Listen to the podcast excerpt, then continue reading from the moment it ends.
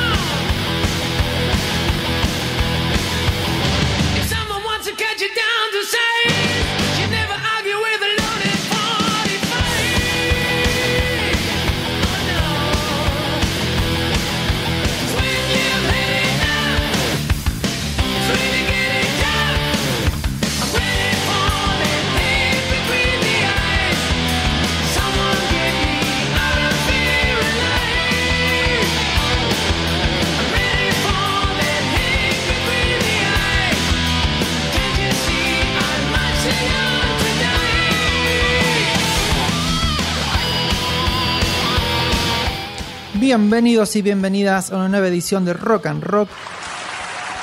¿Cómo se nota esa energía renovada de las vacaciones? de unas ganas, lo que se extrañó, no te puedo explicar. Si bien me encantó escucharlos aquí a mis compañeros Ay. y queridos, que les dejé la nave, dije, bueno, manéjenla.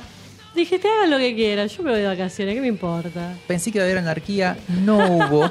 Estuvieron muy Eh, bien. Podría haber sucedido, pero no sucedió, ¿viste? Dije, puede haber un motín, no lo hubo. No lo hubo tampoco. Lo hubo intentos, hubo intentos, ah, quién sabe. Pero por algo dijeron, Ah. "Ah".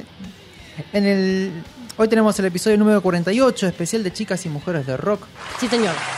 Y ha pedido aquí de quien está mi siniestra, nuestra querida Nancy Jaimes, que me dijo, necesito, Sí. necesito que hagamos un especial de Juana Monilia. Usó la palabra necesito directamente. Y como ella dijo, necesito, dije, bueno, vamos, vamos. Va a tener allá". que ser. Ah, Así sucederá.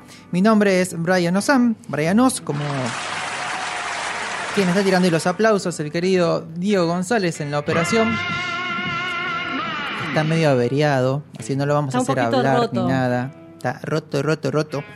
A quien tenemos ahí encadenado en el sótano, o en el ático puede ser también, ¿no? ¿Por qué no? Como Hugo de los que Simpsons. tenga un poquito de luz ahí.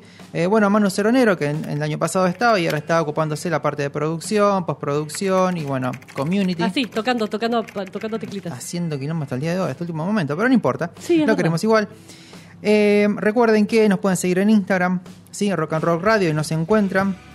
Estuve anotando en todos los podcasts donde nos pueden encontrar. Ay, me encanta, anotaste todo. Fua, son un montón. Yo no te puedo creer. Apple y Google Podcast, Overcast, Amazon Music, Castbox, Pocket Cast, Radio Public, Stitcher y Miss Cloud. Tomá, ¿querés algo más? No solo en Spotify, No, no, en todo eso. en todo eso. Y, y bueno, como todos los viernes nos escuchan aquí en nuestra casa, en Punto Cero. Y le mandamos un gran abrazo y un gran saludo a Radio Usoña que nos repite, nos También. Ayuda a que nos expandamos aún más allá por toda la gente linda de Santa Fe. Y creo que habiendo hecho todos los honores, Sí, señor. podemos empezar, ¿no es cierto? Yo creo que sí, yo creo Muy que bien. estamos en condiciones. Vamos con la primera efeméride entonces.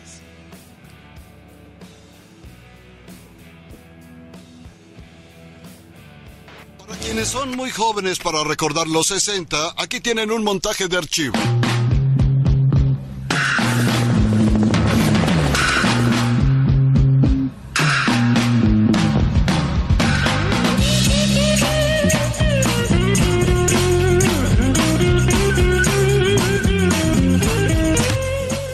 Eso es indiscutible, pues.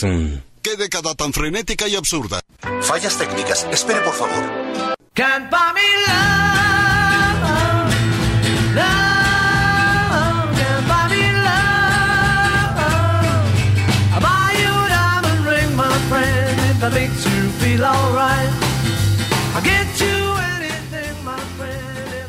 Un 4 de abril de 1964, los Beatles lograban un récord.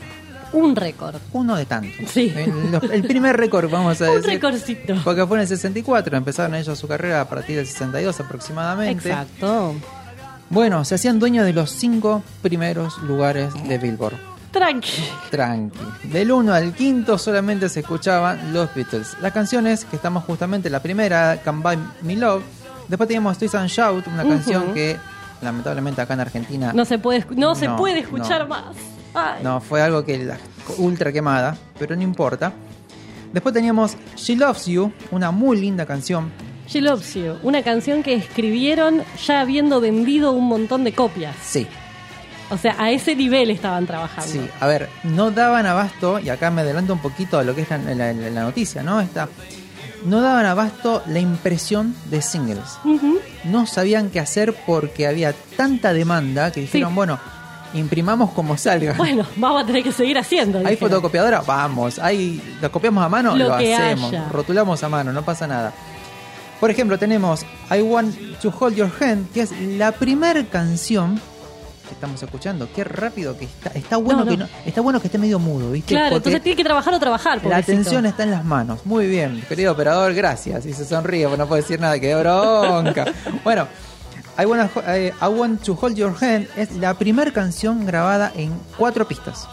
Opa, mira qué datazo te Es tira. la primera canción en la historia grabada en cuatro pistas es I, I Want to Hold Your Hand. Y bueno, lo que sucedió fue, como contó un poquito Nancy, es, fue tan furor que ellos habían sacado Please Please Me, Sí. pero no habían logrado cierto impacto. No funcionó tan muy, muy, muy bien en su momento. Claro, cuando llegaron todas estas canciones a Estados Unidos dijeron, muchachos, Che, esto está funcionando. ¿Qué pongámonos a copiar este álbum.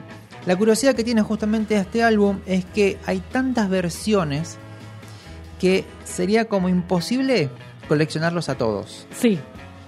Porque eh, VJ Records, que era la que estaba encargada ¿no? de hacer las copias, se dice que hasta subcontrató Ajá. para llegar a, a- a abastecer la demanda que había de Claro. tantos discos. Entonces dijeron, bueno, eh, te- tenés una, una pequeña copiadora, toma, Toma, haceme- haceme estos. Haceme todo lo que tengas de estos. ¿Y cuántos te hago? Lo que dé. Claro, lo que puedas con esa materia prima que Lo tenés. que se dé porque se vende.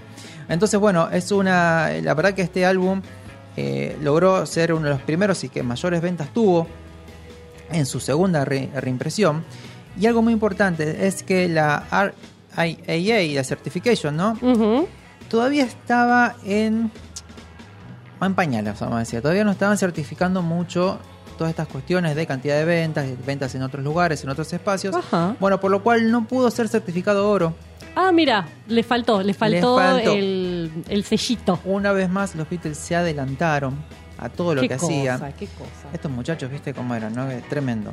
Pero bueno, fueron realmente una gran revolución, fueron una gran... A ver, las letras también es... Yo creo que algo muy lindo que tienen los primeros discos de los Beatles que es escuchar las letras y cantan al amor, le cantan a ellas y, y las chicas se Con una locas. simpleza. Creo que la palabra es esa. Simple, directo, Sí, sí, melodías súper pegajosas. Claro. se te pegaban en las neuronas en el cerebro así no se salían de ahí. Así que bueno, vamos a darle cierre a esta efeméride porque la verdad que fue lindo y está bueno el, el dato, ¿no? Es decir, bueno, del 1 al 5 en el Billboard, Beatle, Beatle, Beatle. solo de ellos. Así que un aplauso para ellos. Vamos a la siguiente.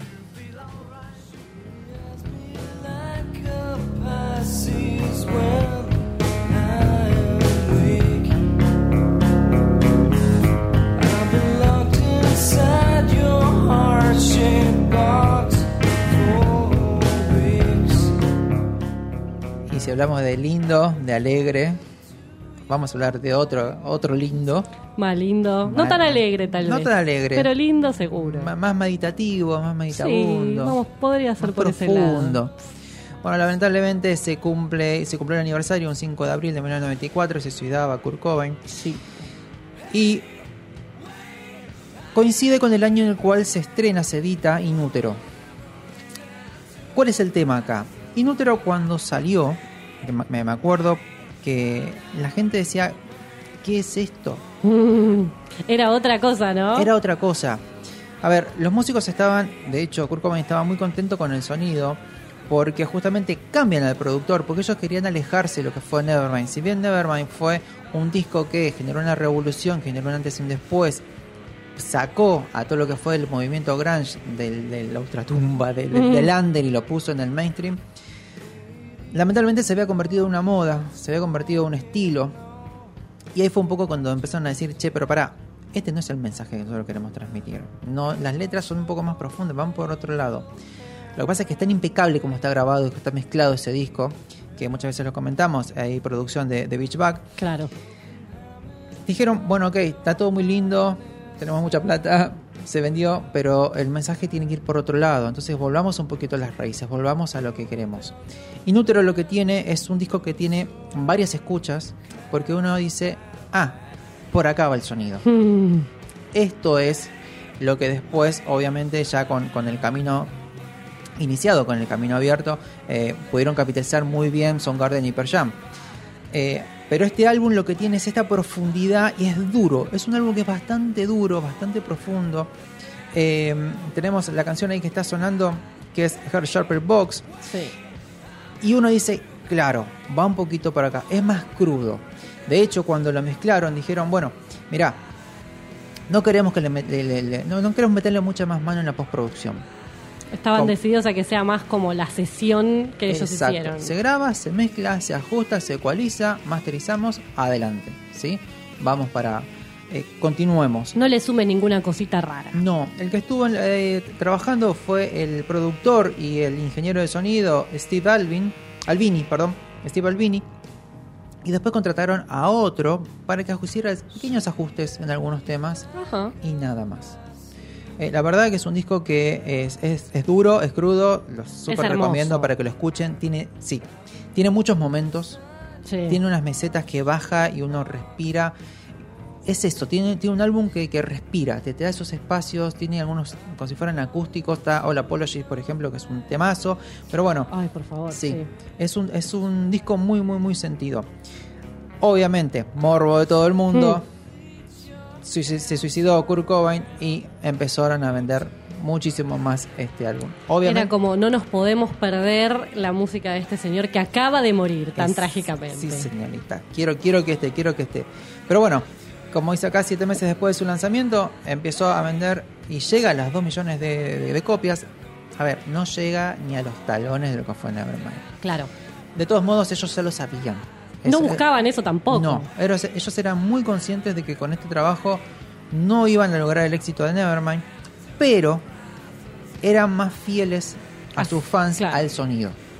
Diciendo, esto es lo que, lo que- Después de ahí salieron varias ediciones más de, de versiones, canciones o lados B. eh, hay, hay mucho bootleg también por ahí Sí. dando vuelta. Tengo ahí Sí, varios. sí. Pero bueno, yo creo que es, es- es el último disco. Y la verdad que son, podemos decir, dos, tres discos. Y todo empezó en Bleach. Claro. Un par de añitos atrás. O sea, Que sí suena bien susito. bien garajero, como le gustan decir. Así que bueno, ahí pasaba Kurt Cobain con este gran disco que se llama Inútero. Vamos al siguiente.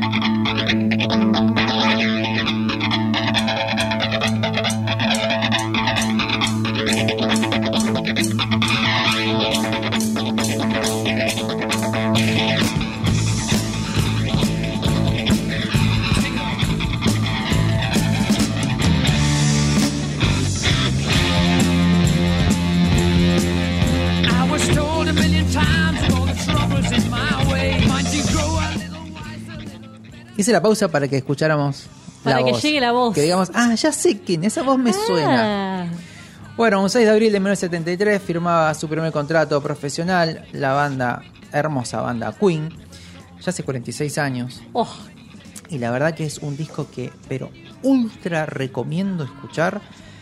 El primero, obviamente, homónimo. Acá tengo anotaciones. Cábala. No, no, no coincido que es una cábala. Que digo así, justamente las bandas, eh, por lo general, cuando son nuevas, el disco es homónimo. Para que no tengas que guardar más información. es una cartita de presentación, Y básicamente. Somos los ¿no? Queen. Claro. vengo a comprar el disco de Queen y ya está. Eh, algo muy importante es que El disco lo que tiene también es un recorrido muy interesante porque tiene muchos momentos. Más allá después de lo que hicieron, a partir de Queen 2 y todo lo que continúa, es, como dijiste, es la carta de presentación. Nosotros venimos de acá, es rockero, es hard rockero, tiene unas cosas medias líricas, tiene unas experimentaciones muy raras, Estamos escuchando esos. esos alaridos de Taylor del fondo, diciendo, pon un poquito de...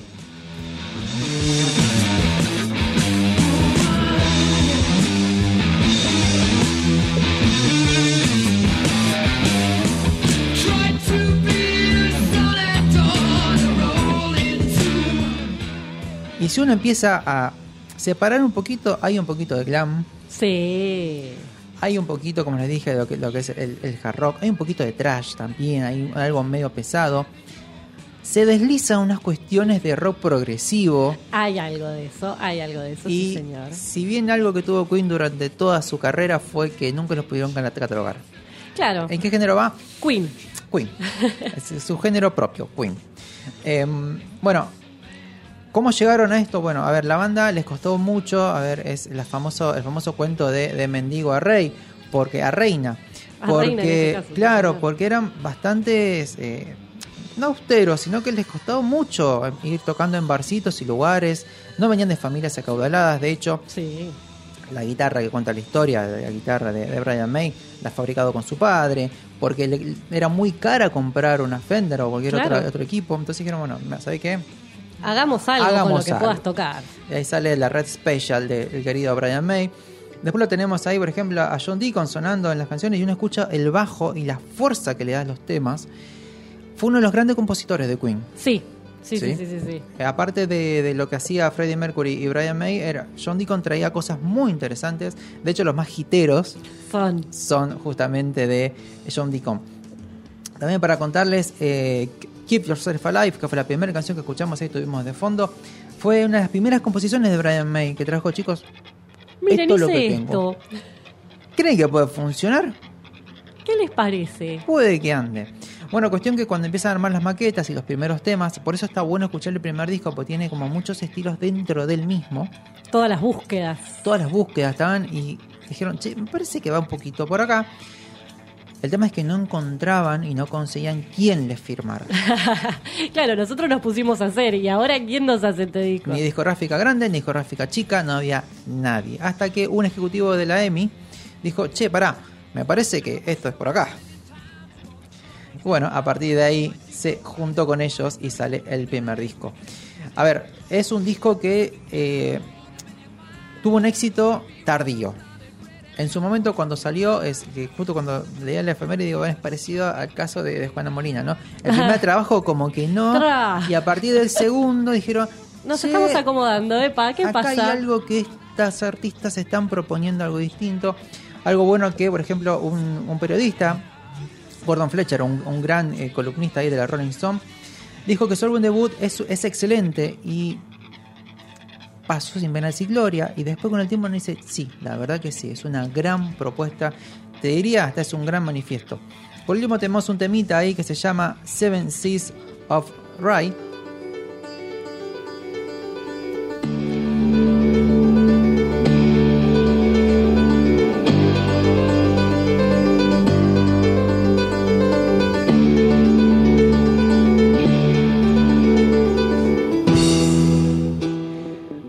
Letra porque no tiene letra. es el último tema con el que cierran el disco. Y uno dice, pero para, yo conozco la yo- versión yo, con letra. cantar a- Sí, señores y señoras, el disco estaría completo en el siguiente disco en Queen 2.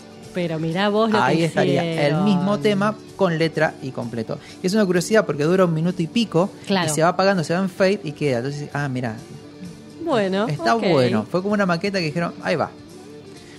Y ahora tenemos dos novedades, dos singles. Vamos al primero.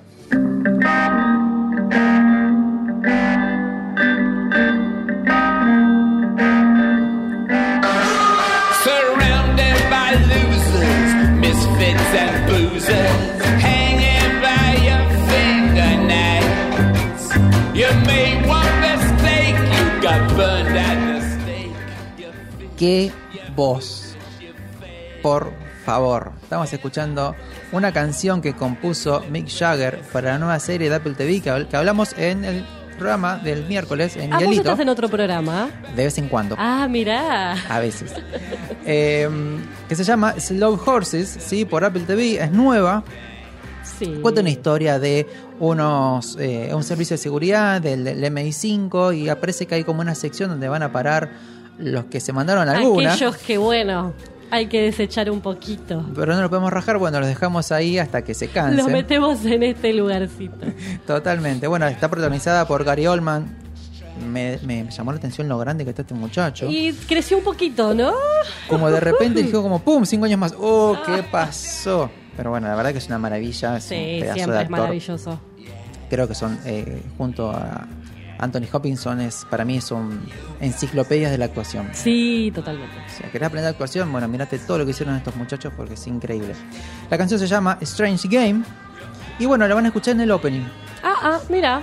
Mira, me gusta este esta mezclita de Jagger haciendo música para ¿Viste? tele. Me llamó muchísimo la atención la voz y la fuerza Hermosa. que tiene. Que es este tipo, no le envejece la voz, pero Este, bueno, va a terminar siendo cierto que hizo un, un trato con el diablo este señor. yo creo que sí. Va a terminar siendo verdad. Y bueno, si hablamos del diablo y de gente mala, vamos al último.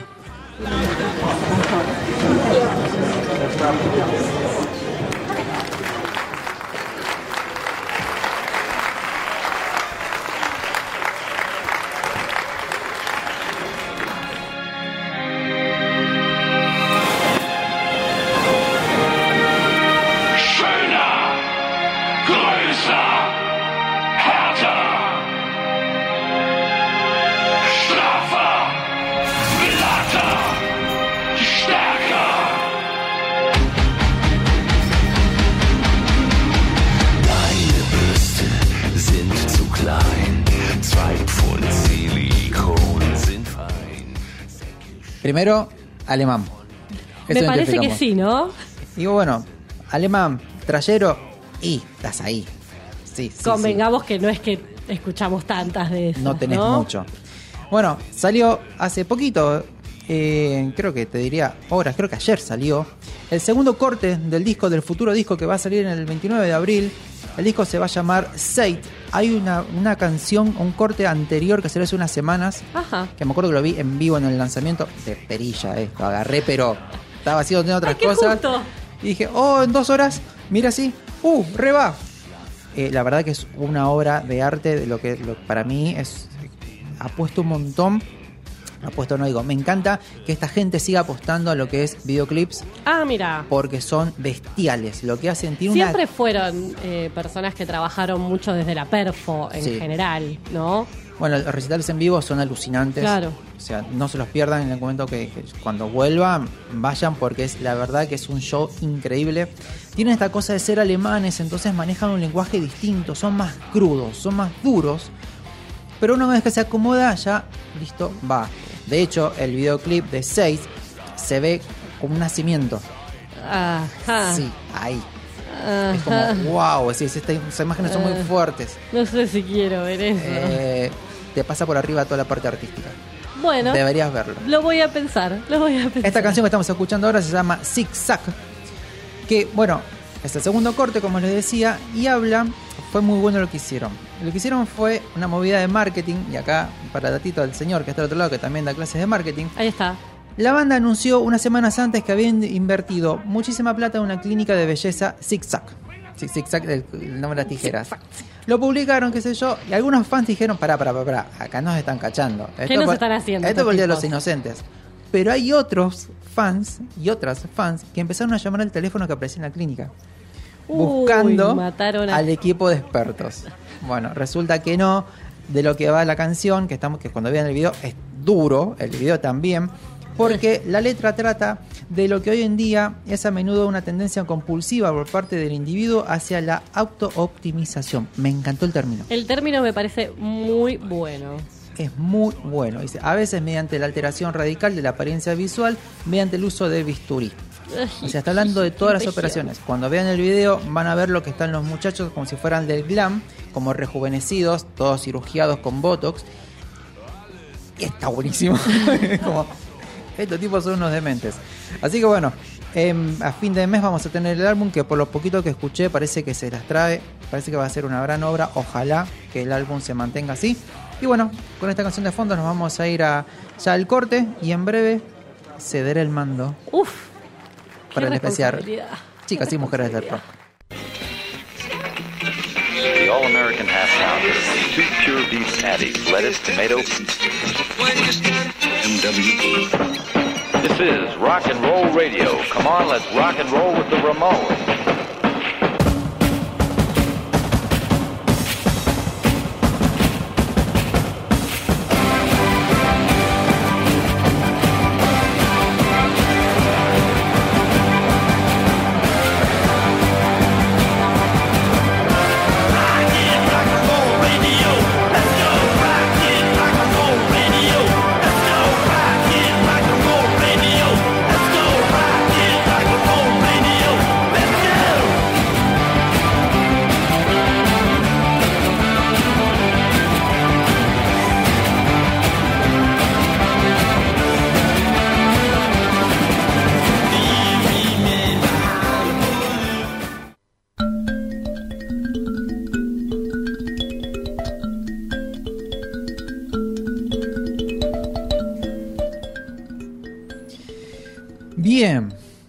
Aquí estamos, aunados para hablar de la grandiosa Juana Molina, conocida, vamos a decir, es medio un...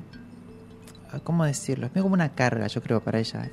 A esta altura, tal vez ya, Ya sea está amigo. trabajado, Yo sí. creo que sí, de hecho, después lo, lo- lo hablaremos más adelante en uno de los temas por cuestiones de los videoclips y demás, pero creo que durante mucho tiempo sí, debe haber sido una carga. Una- un súper pesado. Bueno, fue Juana y sus hermanas, ¿no? Este gran trabajo. A ver, ella venía antes de La Novicia Rebelde, La Noticia Rebelde, perdón, que este juego de palabras, un programa de Gasalla, y cuando vieron el potencial como artista y como actriz y esta, esta cuestión de Esta improvisar. capacidad de crear personajes que tiene, ¿no? Que eso se nota muchísimo, lo sigue haciendo hasta el día de hoy. En entrevistas te crea Es personajes. que es muy ella. gracioso. Sí, sí, Cuando sí. es como que entra y sale de personajes ahí en vivo.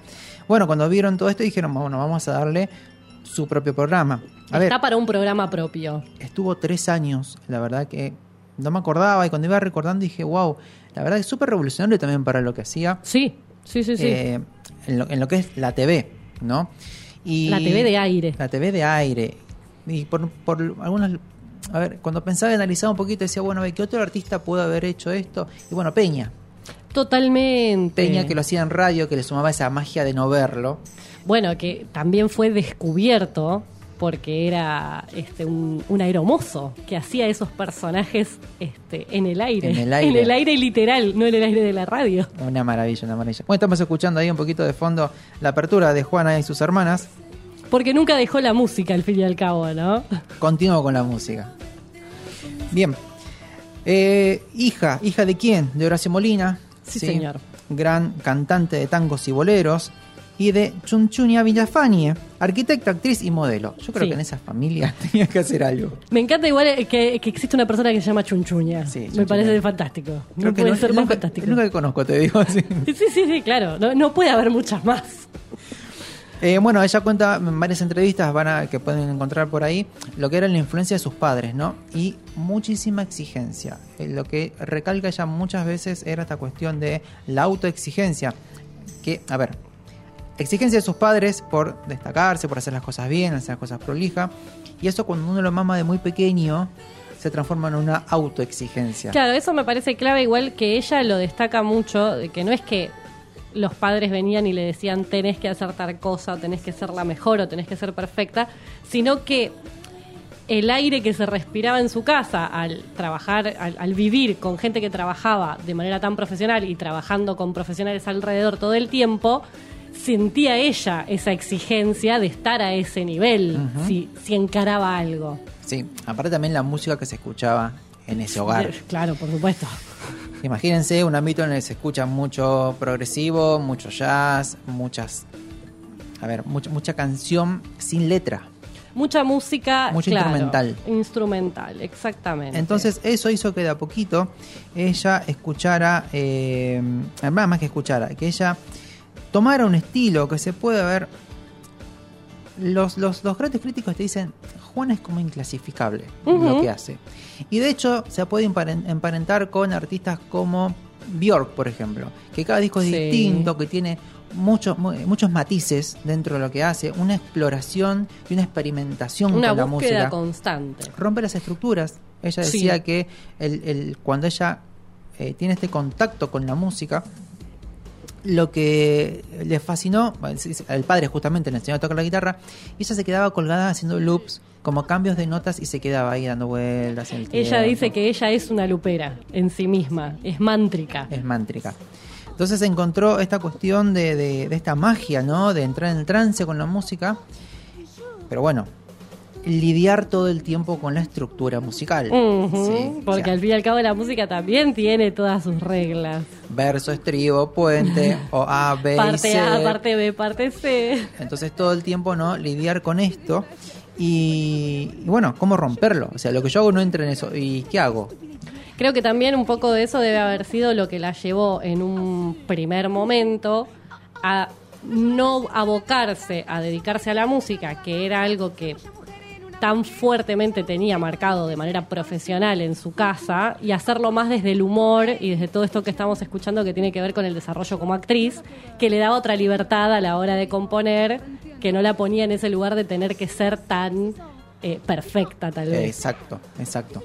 Eh, bueno, ella después de, pequeña, en el 76, recordemos, ella nació un 1 de octubre del 62.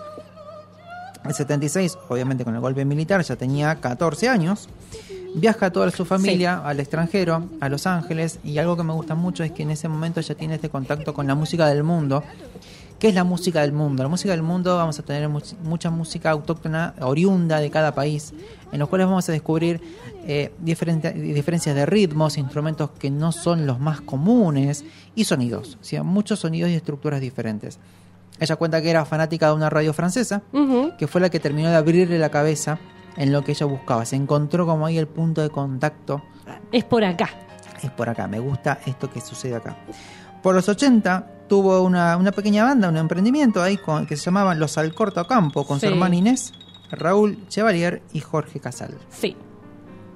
Ya para el 96, post éxito, y ahí le cedo a, a Nancy, eh, saca su primer disco, se llama Rara, producido por Gustavo Santolaya. Yo creo que si Santolaya te lo produjo es porque vio algo. Va- vamos a empezar por ahí. Antes de eso, justamente, es donde tiene su pequeña carrera como actriz, pequeña pero exitosa carrera como actriz. Tres porque- años. Claro, exacto. Eh, Tiene su programa entre el 91 y el 93, este programa de Juana y sus hermanas, y no lo frena porque le iba mal, lo frena porque tiene que empezar a hacer reposo por su embarazo.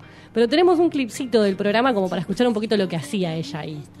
Hola, amigas, ¿cómo les va? ¿Bien? Sí, claro que sí. Todas estamos bien. ¿Y saben por qué? Porque es mucho más lindo estar bien que estar mal. Por supuesto que sí. ¿Saben por qué? Porque cuando estamos se nos frunce el entrecejo, se nos llenan los ojitos de lágrimas, la carota de arrugas, se nos alarga todo. A mí, por ejemplo, se me pone cara de pato.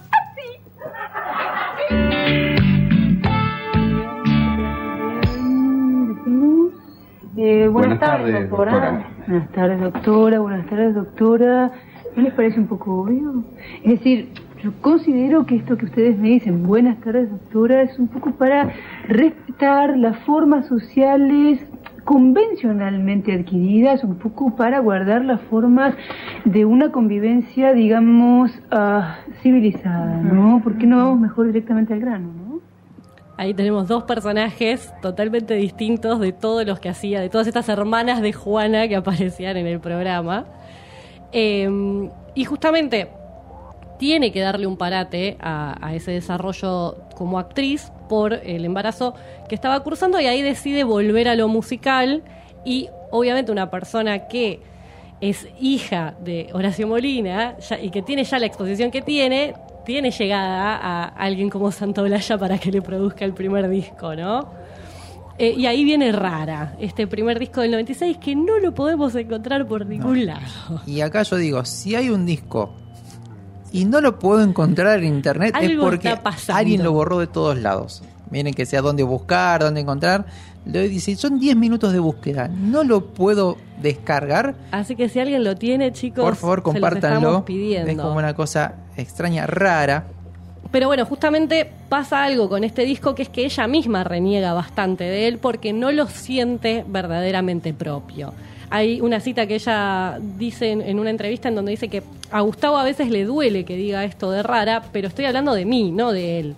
Me hubiera encantado tener esa actitud grunge, pero yo no era así. Entonces dice, hay una cuestión, un sonido muy noventoso, justo que hoy hablábamos de inútero, em, que no la representa y además ella igual dice, no es solo desde el lado de la producción y de que me trajeron este sonido, sino también que ella en ese momento todavía se encontraba luchando con esto de darle la forma que debería tener una canción porque tenía que tener una estructura, una parte A, una parte B, una parte C y que sentía que injertó cosas en las canciones que no eran naturalmente parte de, su canción y que eso se terminó notando, se terminó notando que era un poquito armado, que no era natural. Y por eso siente que no funcionó. A ver, un disco que está grabado solamente con su guitarra y teclados y ella sola con su alma. Muy del estilo de folk, pero lamentablemente no vamos a encontrar, así que vamos a ver si damos con él.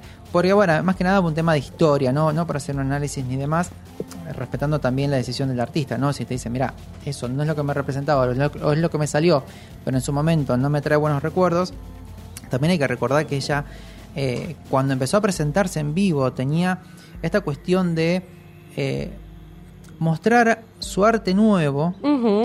Pero la gente quería La gente quería ver a Juana haciendo de todas sus hermanas. Exactamente. Entonces ahí es cuando ah, yo reniego mucho, ¿no? Nos ponemos el balde en la cabeza Yo conozco esto así. y dame más de lo mismo, quiero pochoclo. No, pero no, quiero pochoclo. que- Bueno, ok, listo. Y el artista no te quiere pochoclo porque quiere hacer otra cosa, te quiere Claro. mostrar otra faceta.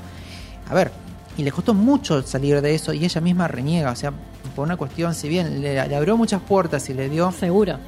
Una gran trascendencia, fue algo que artísticamente le pesó mucho terminar de despegarse de ese personaje, porque a ver, fue un éxito.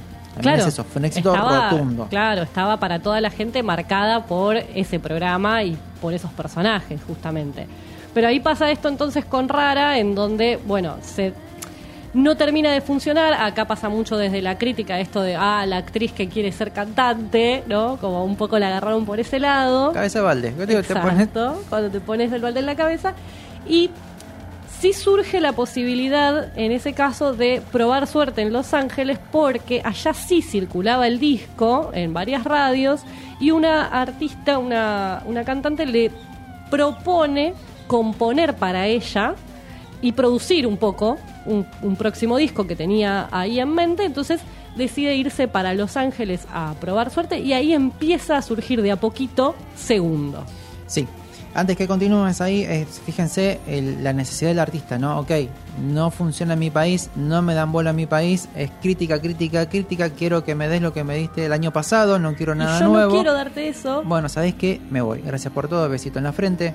Aplaudo que haya hecho eso. Es lamentable, pero bueno, tenés que ir a buscar tu lugar. Sí. Entonces, creo que Los Ángeles se lo ha dado. Y también le permitió jugar con nuevos equipos, con teclados, con sintetizadores, con la distorsión, ¿sí? Empezar a explorar. Creo que he escuchado todos los discos de Juana, creo que se nota mucho este tema de la búsqueda y la experimentación. Total. Cada disco es un viaje distinto, Y ella los vive como viajes, Sí. justamente. y te lleva y te trae. eh, son muy lindos para dejar de fondo mientras uno está haciendo otra cosa o para prestarle atención. Ella misma dice que quizás la letra no es lo más importante, No. pero bueno, le ponen la letra porque es una canción también. Y porque al fin y al cabo la voz es un instrumento más también, en Sí. algún punto. Suma de la parte armónica y eh, de las melodías. Un datito ahí y ya te dejo para que porque estás con todo con lo segundo. ¿Cómo no? Eh, hay una banda, hay un tema que fue que escuchamos al comienzo de King Crimson. Exactamente, sí señor. que fue lo que realmente a ella. Yo creo que pasaron dos cosas. Ella, obviamente, si tuviera oportunidad de preguntarse, se los preguntaría, ¿no? Yo creo ¿Qué que dijo, escribir? que dijo: Mirá, lo que están haciendo estos muchachos, esto es algo completamente eh, raro, nuevo. Estamos hablando de King Crimson, uno del, a ver, uno de los embajadores del rock progresivo. Eh, de ahí se puede desprender que decimos ahora quién, y bueno, eh, Robert Fripp. Y si digo Robert Fripp, digo, ya está, lo dije todo, ¿no? O sea, Y bueno, ahí con, con sus presentaciones en, en- en todas partes. Y bueno, justamente toda esta cuestión de romper las estructuras, de hacer temas que duren 20 minutos, de entrar, salir, de cambiar, de cambios, de instrumentos, incorporar instrumentos que no se conocían, sonidos raros y con eso hacer música. Por momentos delira un poco. No, vos decís. Sí, rock progresivo Y tiene algunas bueno, la cosas búsqueda también es así. te lleva por esos lados.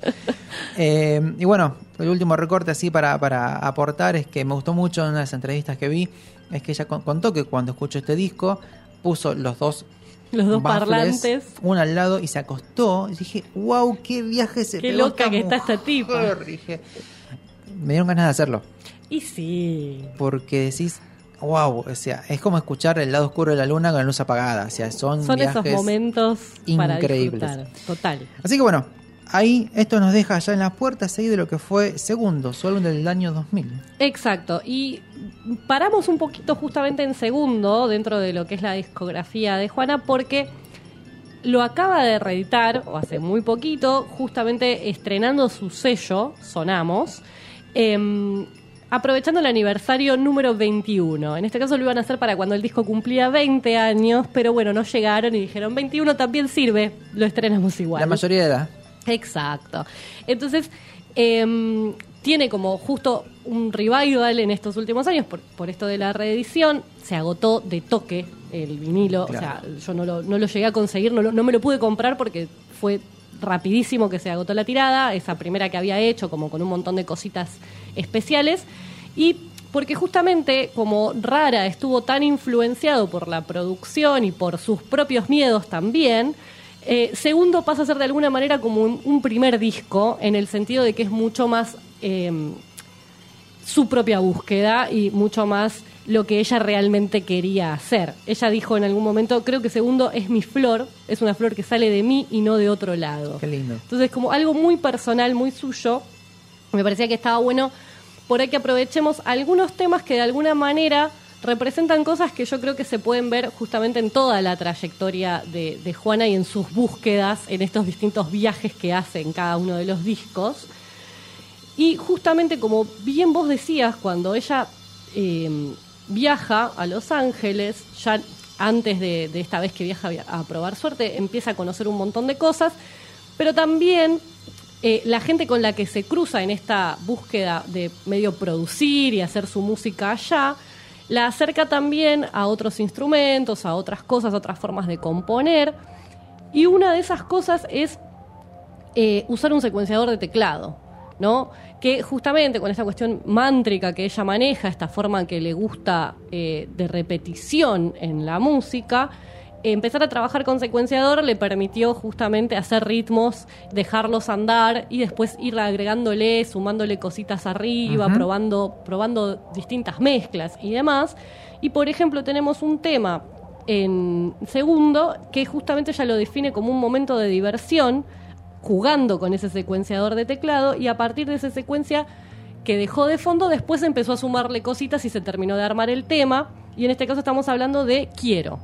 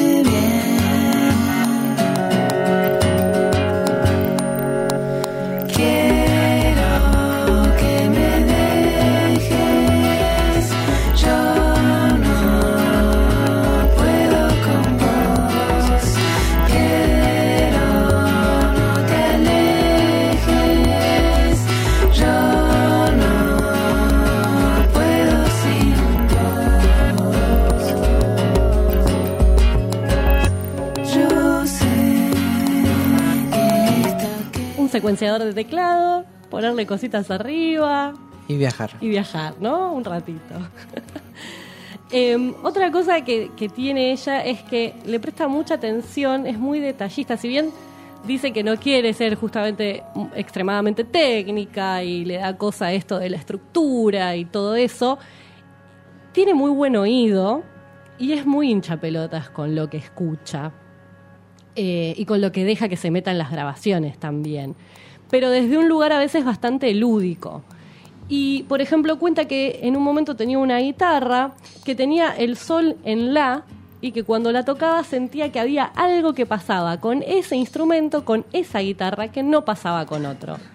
Como que los instrumentos también tienen un poco su vida propia y que hay que aprovecharlos, que plantean su propio viaje, ¿no? Y que nos permiten hacer cosas eh, distintas. Y ella sentía que esa nota era una nota que venía como de otro lado, una cosa así Qué misteriosa. Una loca tan linda. Es hermosa, es una cosa preciosa. Eh, entonces, esta, esta idea de jugar con lo que uno encuentra, ¿no? Y poner en valor lo diferente de cada una de las, de las herramientas con las que estamos trabajando, también es algo que, es recurrente en la historia de Juana. Y esto que le pasó con esta guitarra la hizo componer otro de estos temas de segundo, que es Misterio Uruguayo.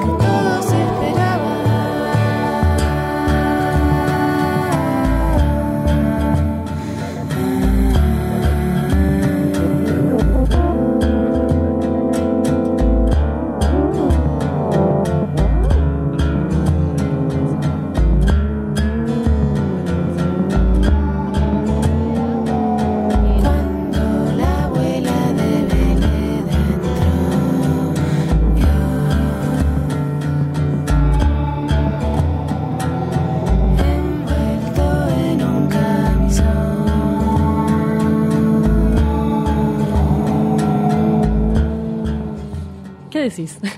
Eh, me encanta. Yo cuando escucho estas canciones sin, con una estructura distinta o sin estructura, Sí. que, que es porque es un descubrir. O sea, aparte de la música funciona porque podemos eh, anteceder qué es lo que viene. Por eso funcionan los hits, por eso funcionan eh, las canciones más populares, ¿no? Sin hacer ningún juicio de valor. O las progresiones que nos van haciendo esperar Te van a- determinada cosa. Te van arrimando. Por eso funciona tanto la electrónica, porque es, Mm. es música alegre todo el tiempo. Entonces, arriba, arriba. Claro, está siempre arriba, no baja. Y después hay, por ejemplo, en- dentro de la electrónica tenés, qué sé yo, el minimal, que es un estilo que a mí es Sí. uno de mis favoritos, porque te mantiene en tono toda la canción y no tiene esa explosión adrenalínica que te Claro. es el subidón.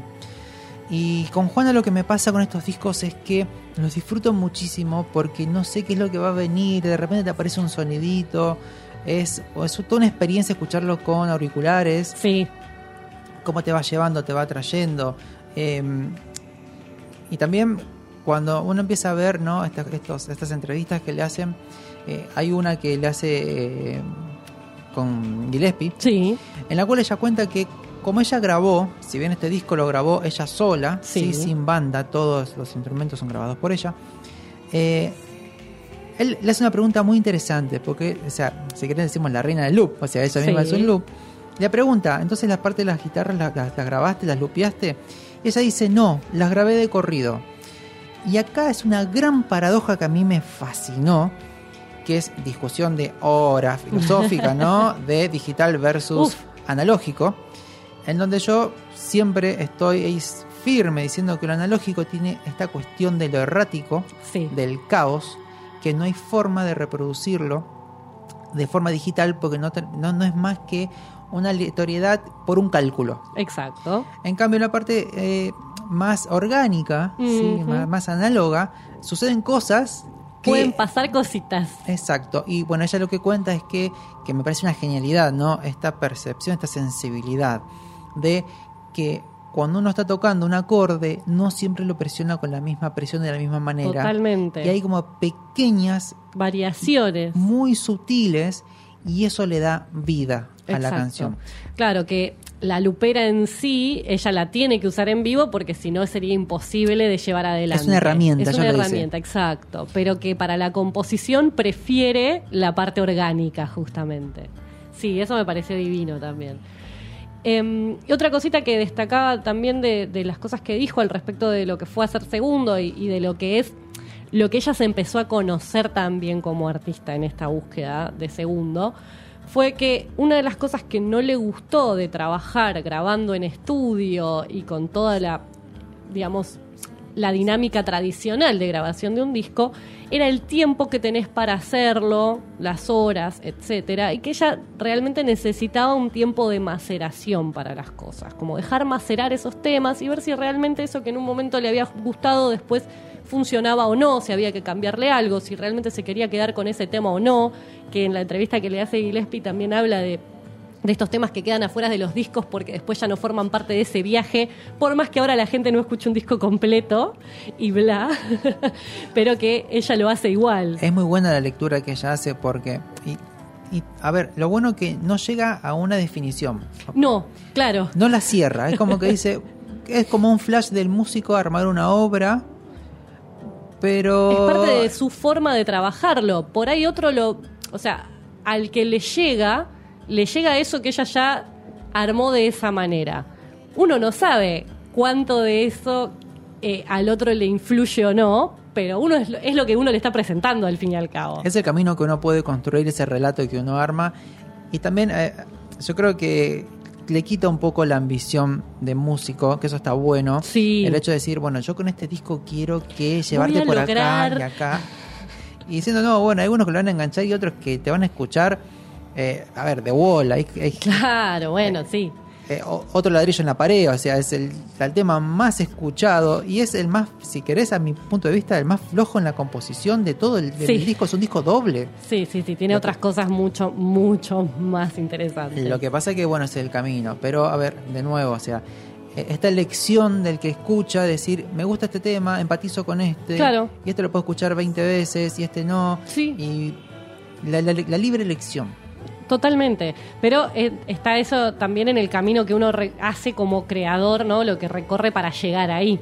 Y ella hablaba de que justamente muchos de los temas que terminan sonando en segundo, ella los empieza a grabar más como una especie de demo, que termina quedando por una cuestión orgánica, justamente, entre los, en, en ese momento de Los Ángeles, ¿no? En, ese, en, en esos meses que estuvo allá, pero que después fueron grabaciones que quedaron así, en modo demo, y que se trajo para acá cuando volvieron y que terminó de armar en Buenos Aires y que ahí le dio ese tiempo de macerado que hizo que tomen su forma final.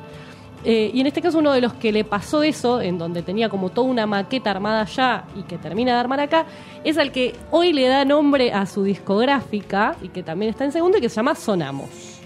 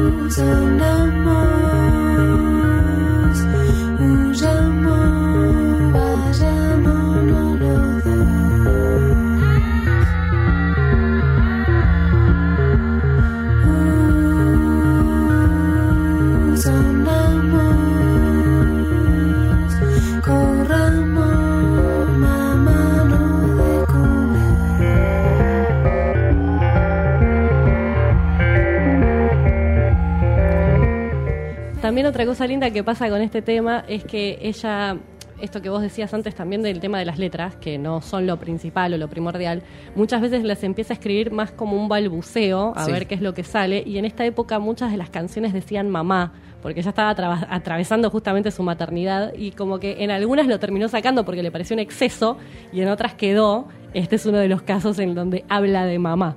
Claro, mira. Em, Bueno, la autocrítica, que ella dice mucho, creo que eso está buenísimo.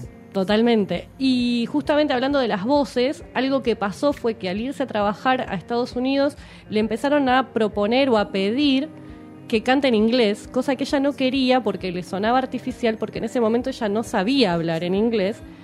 Pero de repente surgió la posibilidad de hacerlo como coro.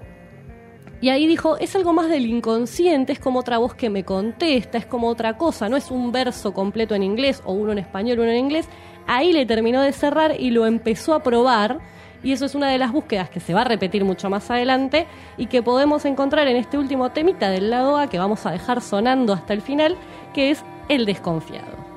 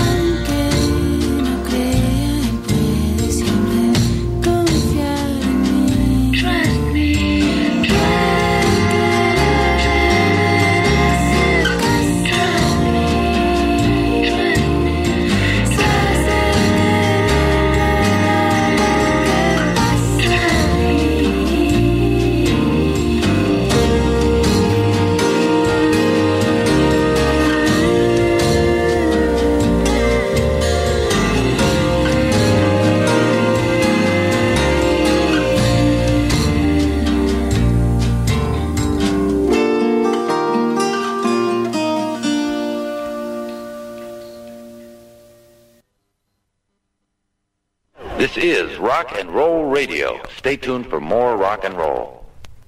Okay, Freddie, that was awesome. You're rocking, but it's a little sloppy Joe. Tighten up the screws, okay? Zach, what's up with the stiffness, man? You're looking little robotronic, okay? Let's uh, grease up the hinges and listen. Loosey goosey, baby. Loosey goosey.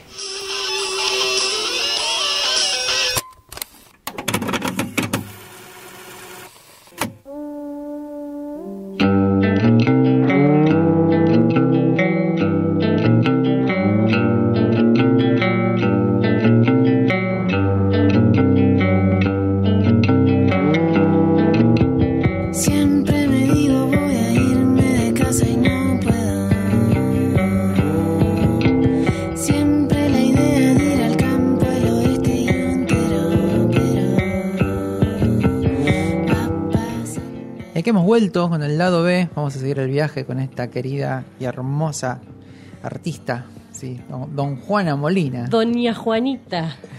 Y bueno, vamos a continuar un poquito. Ahí, este, como les habíamos contado, segundo lo graba sola en su casa, con todos los instrumentos. También por ese entonces estaba en un programa de radio que se llama Supernova, hermoso Sí. nombre, en FM Radio Nacional. Y la selección de música de acá, algo me, me gusta hacer mucho es cuando los músicos empiezan a contar qué escuchan o qué banda o qué artista les hizo mella como para Que lo ayudarlos. formó, ¿no? O esa- esas cositas que dicen, che, y si probamos por acá y si me animo por acá o por allá. Bueno, ella pasaba música de Nick Drake, Mata Hari, Brian Eno y David Byrne. Sí, claro, pero por supuesto. Tranqui, así uno dice, ahora entiendo cómo viene la cosa Pero y, cómo no. y qué está sucediendo un poquito en la cabeza En esa de esta cabeza. mujer. Como dame dame un guiño, a ver por Sí, a dónde ver, va. ¿qué, qué, qué es lo que estás haciendo? ¿Qué, qué, qué tenés ahí adentro? Bien, ahora lo que vamos a hacer es escuchar algunos temitas ¿sí? Sí. de sus otros discos. Ella Vamos a de- repasar un poquito la discografía en general. Ella después de ahí hizo cuatro discos más, ¿sí? que se llaman Tres Cosas, Son un Día y Wet 21. Y Halo. Y Halo, me faltaba Halo. faltó Halo. Y entonces, bueno, en el 2002 saca Tres Cosas y acá hay una re linda anécdota que justamente fuera al aire la comentaba que la recordó Sí, sí. ahí Diego. Con la poca voz que le queda nos contaba esta anécdota. Pero bueno, lo queremos igual. Y mira para otro lado, pues no puede decir nada. bueno, salía tres cosas en el 2002, que es cuando lo conoce, eh, cuando la conoce David Birney, y le dice, ¿sabes qué? Te quiero de telonera. ¿Sabes lo que eh, cuentan las malas lenguas? Que David Byrne estaba comprando un disco de Sigur Rós, tipo por plataforma, y le aparece, si te gusta este disco, te puede gustar este otro, y le aparece segundo, y se lo compra, y ahí conoce a Juana y dice, che, pero esto está bueno, ¿por qué no viene a ser mi telonera? Estamos hablando de, sí, a ver, de experimentación con la música, David Byrne, de sabiduría con la música. David Byrne, por favor. Todos los caminos iban a, de alguna forma iban a llegar en David. David. Sí, no, no había forma que eso no sucediera. Algo también que tiene una característica es que este disco ya tiene un instrumento más que es un- una lupera que se Sí, llama señora. Boss RC20, una, una loop station. Que bueno, claro, creo que lo bueno en esta, esta búsqueda y hacerse cada vez más experta en un instrumento, en un sintetizador, es ir a ver qué más hay que me genera. Bueno, y ahora cómo eh, optimizo esta herramienta, justamente, Claro. ¿no? Ahí, vos sabés que recuerdo cuando estaba leyendo en un momento que hablamos de los Who, que estaba Pete Townsend, cuando conoce una, una- una- un sintetizador, una lupera, sí. y es cuando graba, el tipo se encerró. El tipo la vio, le encantó, la compró, se encerró toda una noche, imagínense esa noche de, Sí, de- sí, de sí. Pete ¿En qué Townsend, estado, ¿no? no? ¿En qué Solo. Sí, pero de ahí sale Baba O'Reilly. Sí, claro. Sí, sí, sí, sí. sí. Por no, mí- la búsqueda está divina. Por la mí que búsqueda- se encierre toda la noche que quiera. ¿no? No, yo simplemente pienso cómo habrá sido, ¿no? Después Pero me bueno. traes un tema así y no ¿Y te qué puedo te decir puedo nada. decir? Está bien. claro. Bueno, entonces, eh, eh, ah, la anécdota que viene acá. Sí. Hasta el 2002, ninguneada acá en Argentina, seamos realistas. Horrible todo lo que hace esta señora, qué se le ocurre, cómo puede ser. Que, que, que está piantada, que mira lo que trae. Que qué vuelva a yo. hacerme reír, loco. Sí, que quiero, quiero de vuelta el sketch. Bueno, no nos sacamos nunca el balde de la cabeza. Resulta que Ah, pero si afuera dicen otra cosa, ah. hay una nota, una columna en el New York Times hablando justamente de el trabajo de Juana, ¿sí? de este álbum, y de ahí es cuando sale la luz, la luz de vuelta segundo, porque estaba presentando ella tres cosas, y a partir de ahí, De panquequeamos, repente era muy genia. nos dimos vuelta como una media No y nos dijimos, habíamos dado vuelta. que Es mía, eh, que es mía, sí. Es de acá, es de acá. es argentina, es argentina, somos la verdad que... Bueno, y- Ay, y, es, cosa, ¿eh? y es cuando recibe el primer premio Conex, ¿sí? Sí, Recibe el diploma al mérito. al mérito, sí. Que la verdad que... Es meritoria, sí, meritoria. Por favor. Bueno, y de tres cosas que vamos a escuchar. Vamos a escuchar Insensible, porque me gusta mucho que sea una canción que canta en francés, ya que vivir en Francia también es algo que la formó mucho musicalmente, en música que después no es la que ella hizo, pero que obviamente también influenció en su modo de componer. Así que vamos a escuchar Insensible.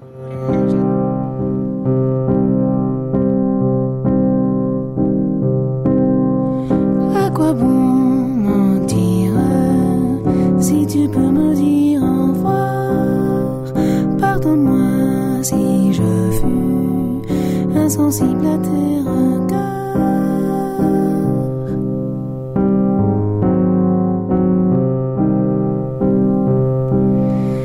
Je veux fuir sous la terre si c'est vrai que tu ne m'aimes pas. Le guère, j'essaierai de ne plus te voir,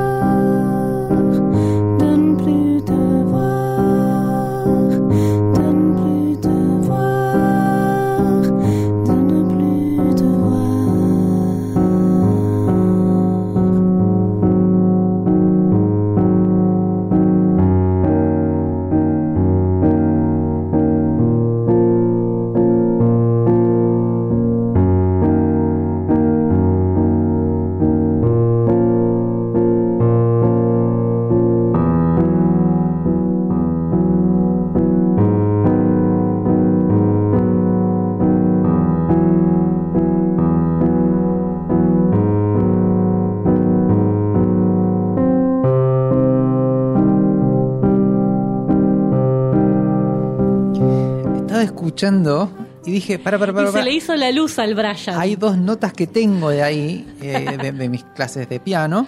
Eh, Shimopedí. la- Estas me las acuerdo, dijo El Brian. Shimopedí es esta base de do y re que le da todo el cuerpo a la canción, que se ejecuta con la mano izquierda, donde se hace la- el, el- el acompañamiento, y con la derecha que se hace toda la parte de la melodía. Lo estaba escuchando y dije, wow, porque genera esta cuestión de luz y tierra, como es sube y Sube baja. y baja, claro. Sube y baja. Bueno, ella tiene un poco también de, de estas cosas de lo que le suena a, lo que cuando empieza a tocarlo por algo de, de lo que está haciendo, le empieza a sonar a, lo empieza a llevar para ese lado, justamente no por nada esta canción la canta en francés. Lo mismo pasa con eh, Martín Fierro de segundo, que era que empezaron a tocar y le sonó a payada, y como ella no es payadora y no sabe payar, empezó a recitar el Martín Fierro, que era lo que se sabía. Entonces es como que tiene esa cosa de ir hacia donde la búsqueda la lleva también. Bien, bueno, a partir de acá es cuando empieza a, bueno, a ver, se le terminaron de abrir las puertas de acá. arriba. Y claro, se le abrieron las puertas locales y empezamos a decir, che, mirá, Juana Molina hace Che, otra ¿qué cosa onda? aparte Mirá, de los al 90. final estaba bien que haga música, dejémosla. Sí, bueno, eh, hay. Tengo acá un pequeño recorte de una nota que le hicieron cuando participó en la Palusa del 2019, Ujú. que le preguntan justamente cómo es esta experiencia en festivales. Hmm. Y dice, lamentablemente la industria se maneja de un modo en que cuando te buscan afuera se fijan en qué festivales tocaste. Si no tocaste en un festival, vales una guita. Si tocaste en tales, vales tanto. Es así, es como una cosa que hay que manejar. Y hay risas, ¿no? Hmm. Es horrible lo que estoy diciendo, pero es real. Sí, esto es una realidad. A ver lo que le pasó en su momento, que hablamos Claro. siempre, cuando se, eh, se armó todo el, el- un tole tole con Per Jam, con Ticketmaster, Sí, sí, sí, porque justamente estaban monopolizando la venta de entradas. Eh, dice, yo tengo como una chapa por haber tocado en Glastonbury, que es Claro. justamente en esta época. Exacto. Por ejemplo, dice, es chapa. Más que nada, por haber tocado en festivales muy grandes. Algunos te dan más chapa que otros, como Rocks, eh, Rockslide, Glastonbury, Coachella. Sí, Y, y supongo que Lula Pelusa también, porque es la primera vez que participaba. claro. Ahí. Em, Entonces era como, bueno, ahora voy a sumar esta chapita.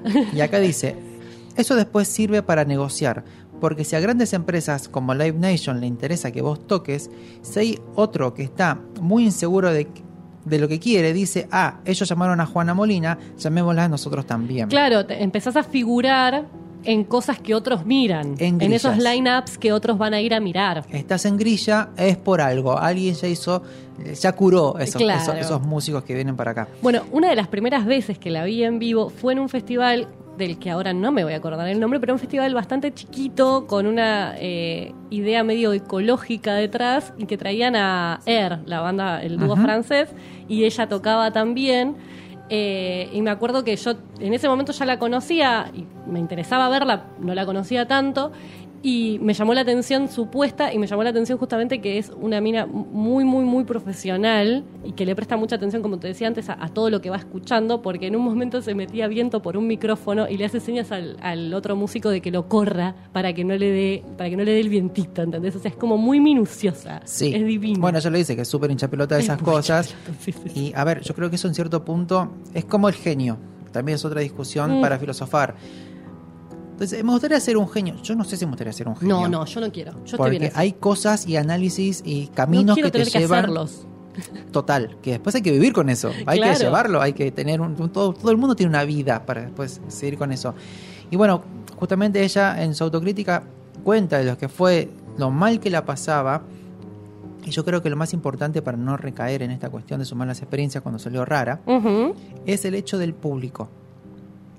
Es esta conciencia de que el público Sí. te viene a ver Sí. y tenés que darle lo mejor. Y ella ya tiene ahora aparte armado un público propio. Exacto. Y si te equivocas, seguís adelante. Ujú. Seguís adelante porque esa nota que le pifiaste de la sala es muy probable que esto se dice en todo el mundo que se Sí. sube en escenario a bailar, a cantar, lo que sea. Si le pifias, yo más gobón, seguí para adelante.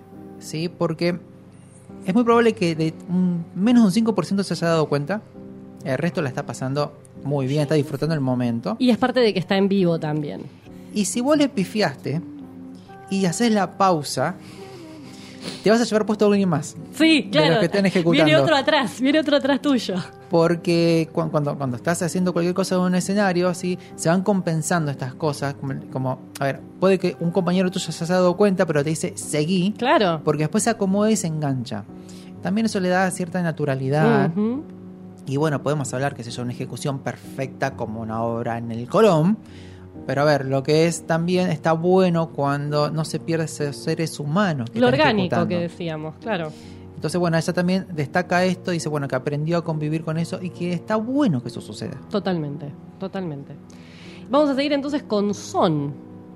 Son disco del 2006. Un Sí. disco poquito más folk. Siempre tuve esta cosa de folk, un poquito más pop. Le metió un poquito de, de pochoclito, vamos diciendo así, un poquito, una pequeña dosis. Bueno, también puedo, che, dijo. ¿Qué vamos a escuchar de Son? Vamos a escuchar Río Seco justamente por esto, de la vuelta medio a lo folk y la canción que no pierde esa cosa juanesca, pero que por ahí ya tiene una estructurita un poco más normal.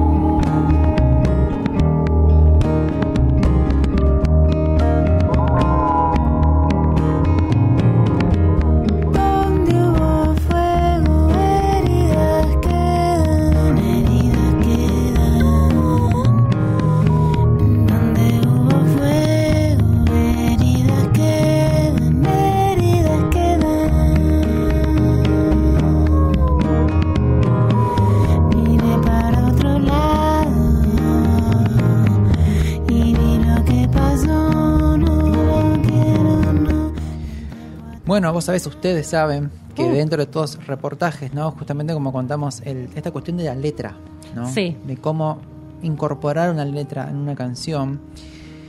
Y ella dice que es tan importante como la música.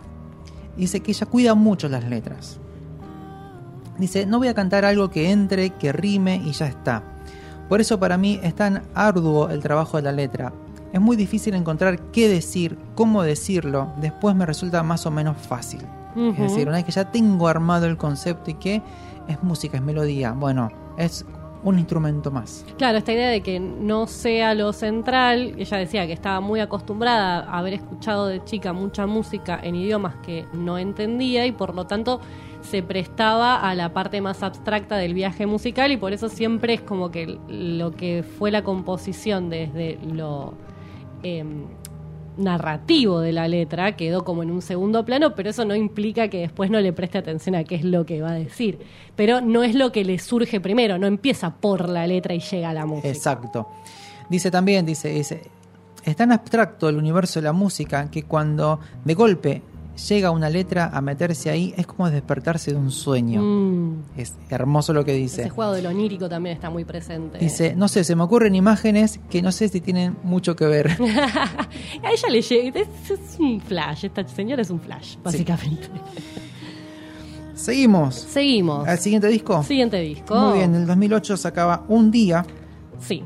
Y si se habrán, se habrán prestado un poquito de atención, se habrán dado cuenta el cambio en el sonido. Cada vez está más ajustadito. Ahí como más, no voy a decir más completo, distinto, más madurado. Yo creo que Sí. tiene, eh, todos los discos tienen como una maduración hacia donde ella va buscando. Y creo que ahí, eh, lo que dijiste en su momento es así, esta, este tiempo de macerado permite que su propia música, su propio estilo madure. Totalmente. Y vaya cambiando y mejorando de una forma más natural. Cada vez es más Juana. Sí. Sí. Sí, yo creo que está encontrando ese, ese punto exacto donde ella quiere, quiere ir o quiere mostrarse. Claro. Que también ella cuenta, ¿no? Eh, una cosa era su experiencia haciendo personajes, donde eran más, más burlesques. eh, Claro, justamente trabajaba mucho los estereotipos, jugaba a reírse de y a exagerar. Y con la música le pasaba que, y esto lo he escuchado de muchísimos músicos, que está la exposición que uno se siente desnudo, no se siente que está dando el alma ahí y que es muy importante qué de respuesta tenés. Sí, claro. Tenés el músico que lo trabaja, que dice, bueno, le apunto a uno y si ese solo me está mirando, está Ya pasando está, bien, estoy bien. no importa el resto. Y tenés otros que lo dan tanto que terminan pasándote por encima, pero lo dan todo. Eh, entonces, bueno, desde Son. No, un No, día. De un día, Llegamos perdón, a me fui para día. atrás. Vamos para adelante. Tiene sonidos de Medio Oriente. Sí. ¿Y qué elegiste? Y un día es el disco en donde yo me enamoré, digamos. Acá es donde la empecé a seguir un poco más eh, fuertemente. Te hiciste fan. Me hice fan, me la tatué. No, mentira. Eh, pero acá es donde es el disco que, que a mí más me llegó, el, el primero que escuché entero, así, a morir. Eh, y justamente un día, el tema que le da nombre al álbum, es un tema que en los shows en vivo, que es algo que recomiendo muchísimo ir a ver a Juana, eh, tiene una fuerza excepcional y en donde vuelve a jugar con esto que decíamos de segundo, en donde las voces empiezan a ser como otro instrumento más y esto de hablar en otro idioma para generar algo y generar un colchón de sonido, eh, para mí acá es como que lo logra hacer de una manera magistral. Eh, Así que elegí justamente el que le da nombre, así que es un día. Un día voy a hacer otra distinta. Voy a hacer cosas que no hice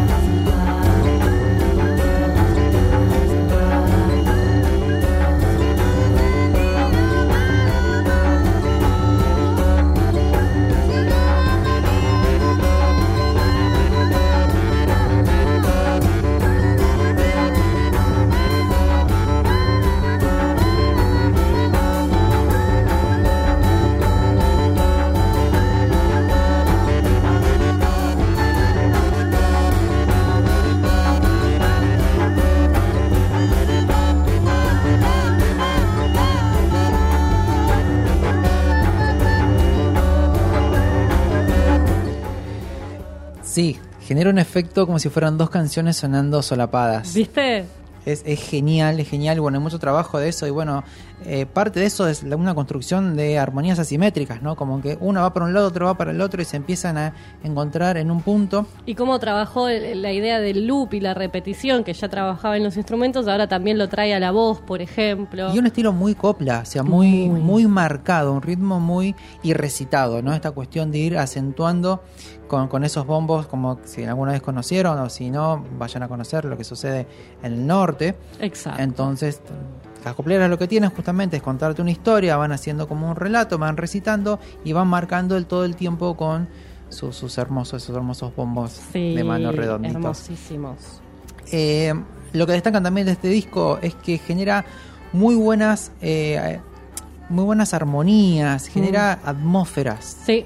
Y, a ver, un término de atmósfera por lo general se le atribuye a músicos del jazz. Ujú, es verdad. Que dice, bueno, que entremos en una, Entremos en una. vamos a Sí. generar y en esta cuestión de ir zapando, de ir improvisando, mantienen ese, ese, ese espíritu. Vos fíjate, que ella escuchaba de pequeña. O sea, vos fíjate Exacto. el arco como hace en cierto punto para lograr un poco lo mismo. Sí. También acá tengo que marcado como que a ciertos sonidos son muy. uno puede remitir a lo que es Portishead. Digo, sí. Sí, tiene algo sí. de eso Si también. ven a súper oscuro, súper Claro, claro, por otro lado, por otro más, lado. mucho más gótico, pero bueno, tiene como esas cositas así de, de- de sonido. Sí, exacto. ¿Qué más tenemos? Y después vino en el 2013 Wet 21, o no sé si será Wet 21, o no sé cómo le dice ella, desconozco, pero bueno. Acá ya tenemos una Juana que estaba consagrada, justamente con un día le fue muy bien, estuvo prácticamente cinco años de gira, ya no había quien diga que era mala Juana Molina, es como que ya todo era muy bien recibido, y creo que eso le dio justamente esa libertad que vos bien decís de ir terminando de encontrarse. Y para mí, Wed es una muy buena continuación de un día en cuanto a las búsquedas y en cuanto a refinar esas búsquedas. Eh, y para ese disco justamente elegí un tema que para mí acompaña muy bien este que acabamos de escuchar, que es Eras. Eras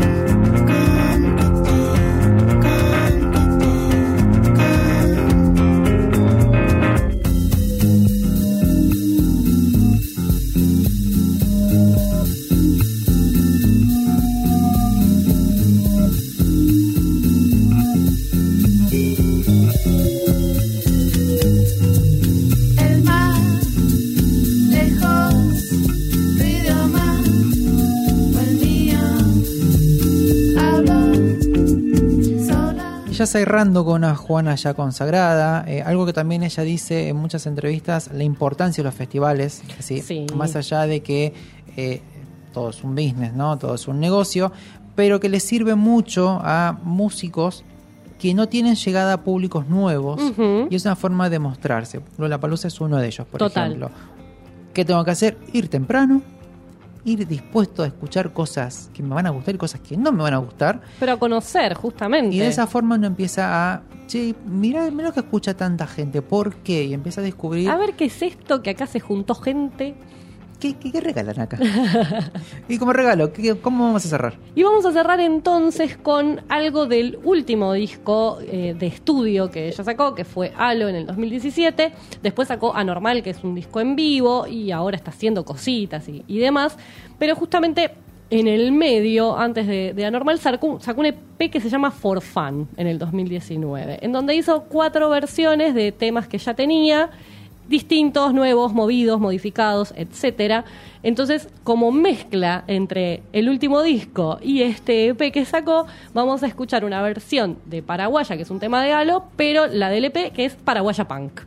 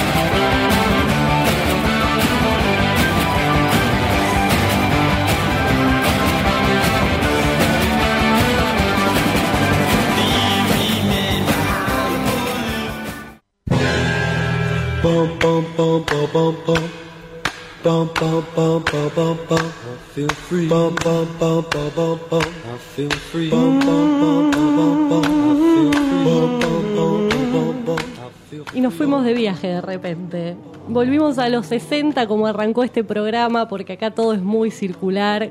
Es, una, es, es esto de la mente compartida, aunque no sabemos lo que va a hacer el otro.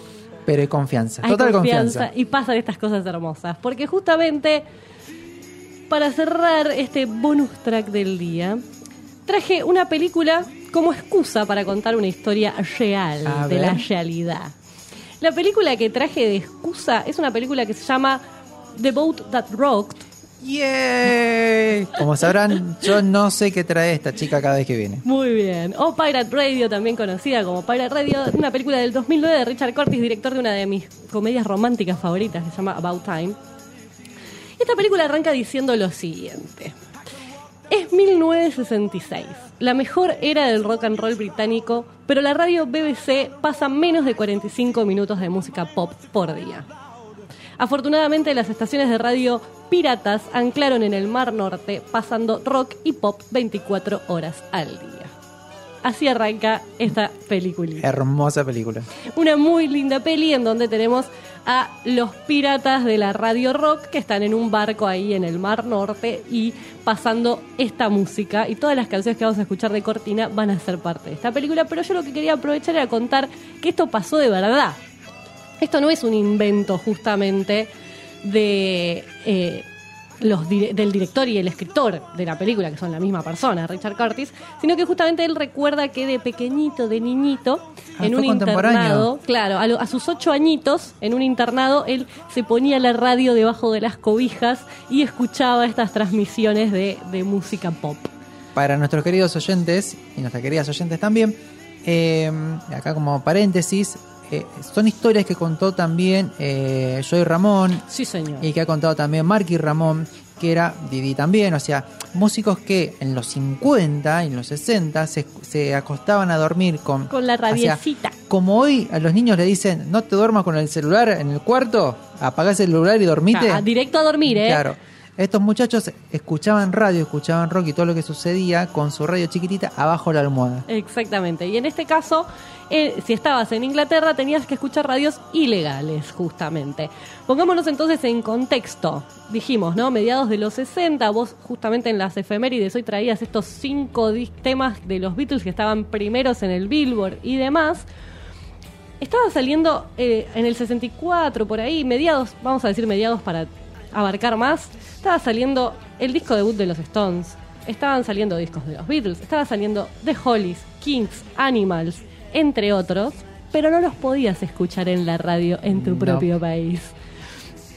¿Por qué? Porque en ese momento eh, no habían estaciones de radio comerciales, lo único que estaba en Inglaterra era la BBC, y tenía un acuerdo con discográficas y con el sindicato de músicos por lo que podían pasar poca música pop, pasaban el top 20 los domingos, por ejemplo, y si querían pasar fuera de eso pa- pautado, más música tenía que ser interpretada por la propia orquesta de la BBC, una versión orquestal y nada más. Entonces, no era lo que la gente tenía ganas No, de escuchar. no Quería quiero escuchar eso. esos discos, justamente, ¿no? Quiero lo prohibido, como siempre. Quiero lo prohibido, por supuesto. Entonces ahí es donde pasó que varias personas, no hubo uno solo, sino que fueron varios los que dijeron, che, ¿cómo podemos hacer entonces para no transmitir desde suelo británico eh, esta música que no se puede porque la única que tiene permitido hacerlo es la BBC?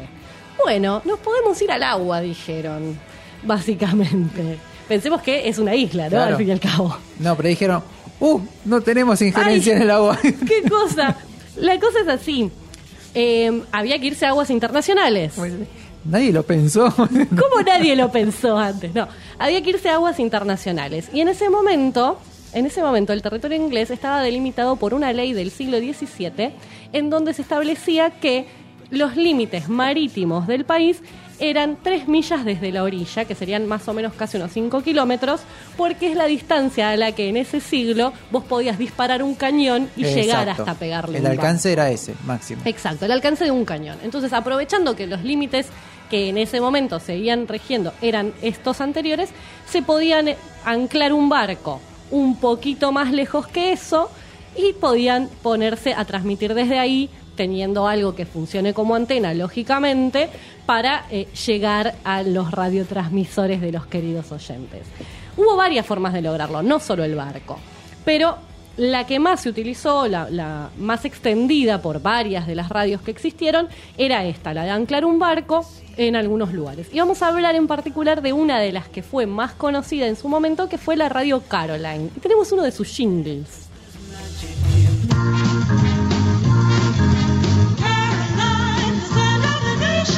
Caroline, the sound of the land. Caroline, the sound of the nation. Encantó. Caroline, The Sound of the Nation. Eh, bueno, Caroline, Radio Caroline fue una de las pioneras, fue una de las primeras y una de las que más resistió y que la podemos escuchar hasta el día de hoy en una versión digital. Eh, fue fundada por Ronan O'Rahilly, un irlandés descendiente de luchadores por la independencia de Irlanda, Y claro, o sea que le gustaba todo este lío siempre. Quiero que no se puede. ¿Dónde no se puede? ¿Dónde no se puede? Voy para allá. Eh, convenció a un montón de gente que le ayuden a poner plata para comprar un barco. Y lo que hicieron fue, bueno, justamente transmitir desde esa distancia y tenían un acuerdo eh, para poder poner bandera de Panamá, justamente. Y tenían un eh, capitán de barco presente para poder transmitir desde ahí. El barco inicial se llamaba Mi Amigo y es el barco tradicional. Después terminaron teniendo otro más y tenían lo que era la estación Caroline North y Caroline South como para llegar a todo el país. Porque Qué pesadilla. Imagínate lo que habrá sido eso, ¿no? Em, la verdad es que logró convencer un grupo de gente para que se sumen a este proyecto de locura de transmitir desde el barco y empezaron a transmitir a partir del domingo de Pascuas de 1964 y tenemos un pedacito de la apertura. This is Radio Caroline on 199, your all day music station.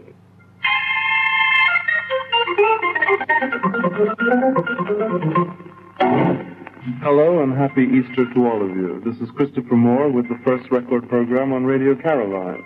The first record is by the Rolling Stones, and I'd like to play it for all of the people who worked to put the station on the air, and particularly for Rona.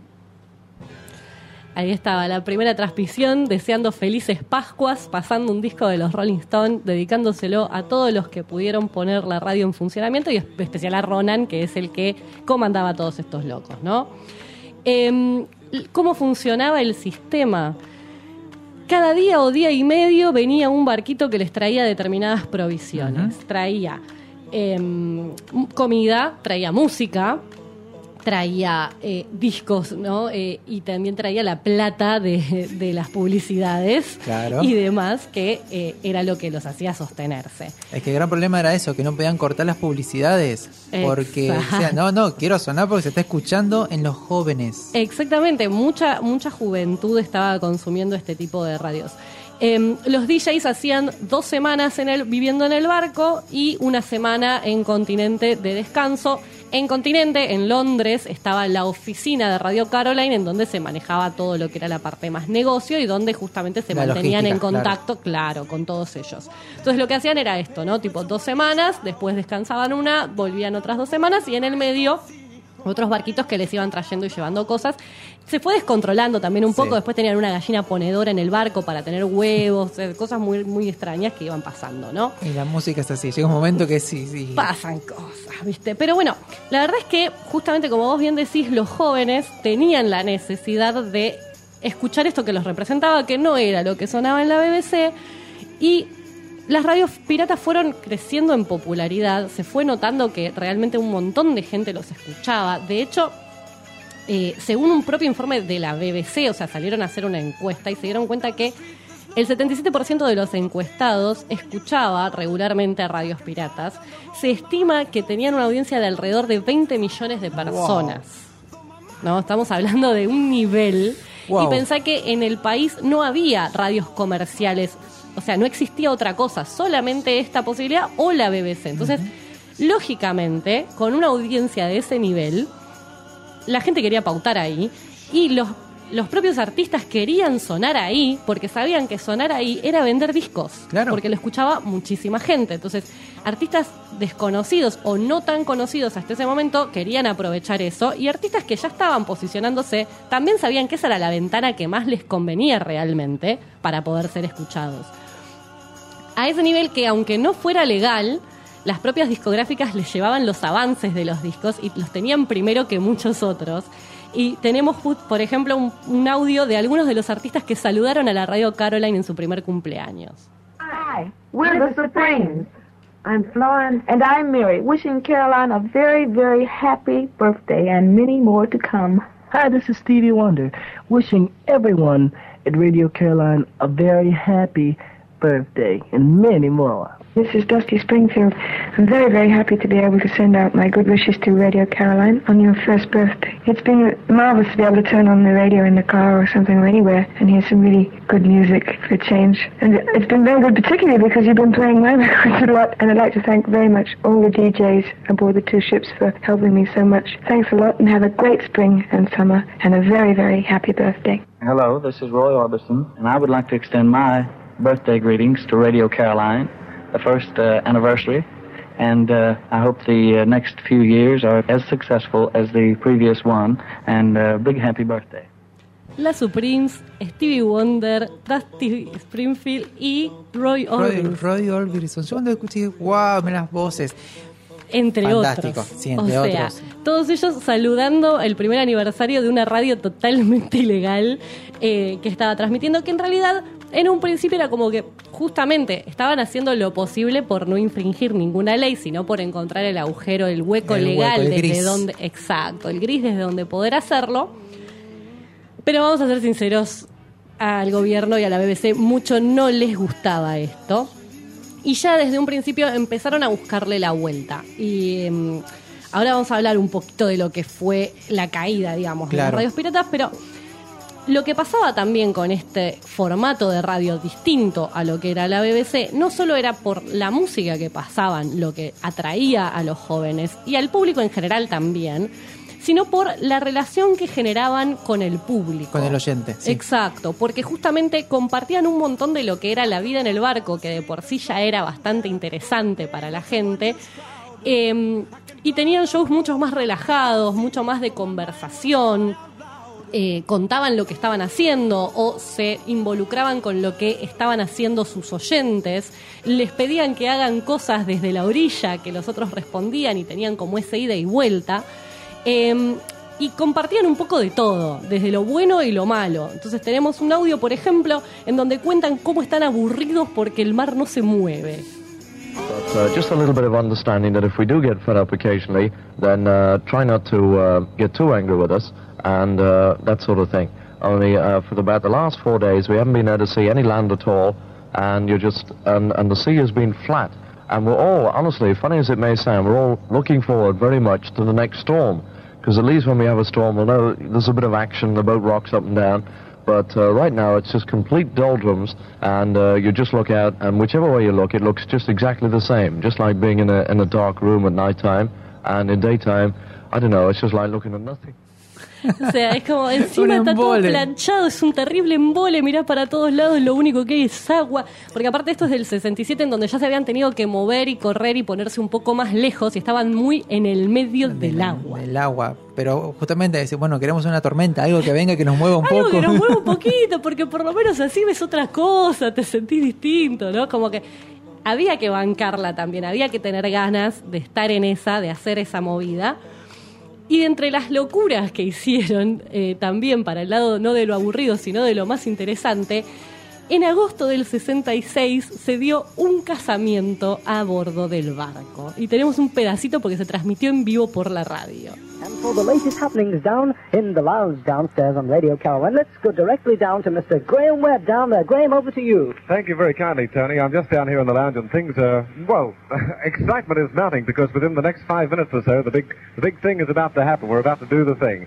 I, Martin Gibbs, captain of the Panamanian merchant vessel MV Caroline, in the name of the Republic and by the authority vested in me by the laws of Panama, Panama now pronounce you man and wife. Festejando. Ahí el capitán justamente los casaba bajo la ley de Panamá, ¿no? Porque era la bandera que ellos tenían. Eh, que es la que representa ahí justamente siempre que hay que hay un, un capitán en cualquier navío, sea aéreo o, o- o marítimo, es el que es la máxima autoridad y es el, que y es el referente y el que representa la ley.